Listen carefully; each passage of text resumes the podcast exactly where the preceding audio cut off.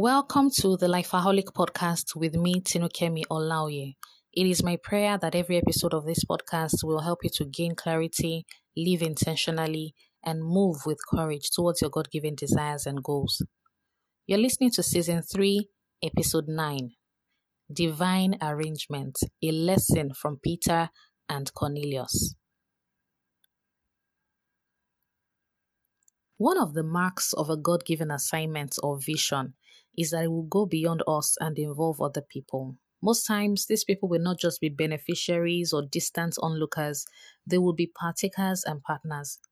The assignment of marriage and raising a family is a good example. You cannot be in a marriage all by yourself. Likewise, when it comes to maybe some business, a ministry, or a project, or an assignment of some other sort, you will often find that you need the cooperation and commitment of some other person or a group of people. Be assured that when it is the will of God for you to do something that involves someone else, He is mighty to make sure that the other person cooperates and commits to you. It may be difficult, but you won't have to keep kicking the goats and trying to force a relationship or trying to force a commitment.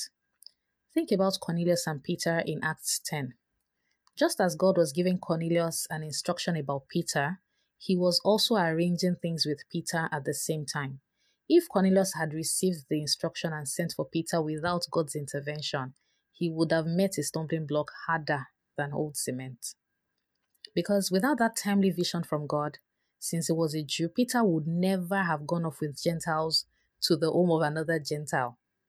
And if Cornelius had come on his knees, crawling, crying, pleading with him, or offering him money, bags of gold, Peter would not have gone to him without a clear manifestation from God. The hardest thing to change is another person's mind. Just go easy on yourself and leave the task for God. He will do his good pleasure at the perfect time.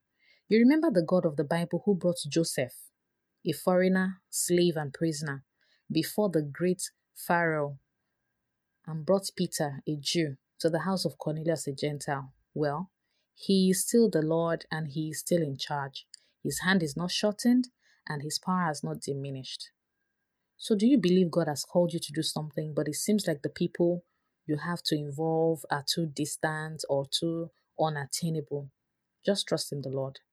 He's the best networking pro, He's the best arranger, He's the best matchmaker in existence. Ask for the wisdom to understand what role you should play in the situation. Then, as you play your part, be patient and watch him play his part too. Thank you for listening today.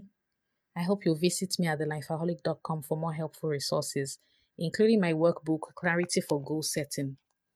It contains 10 coaching questions and notes that will help you to get clear so that you can set goals that please God and take you forward in any area of your life. It's yours for free if you come over to thelifeaholic.com. Bye for now.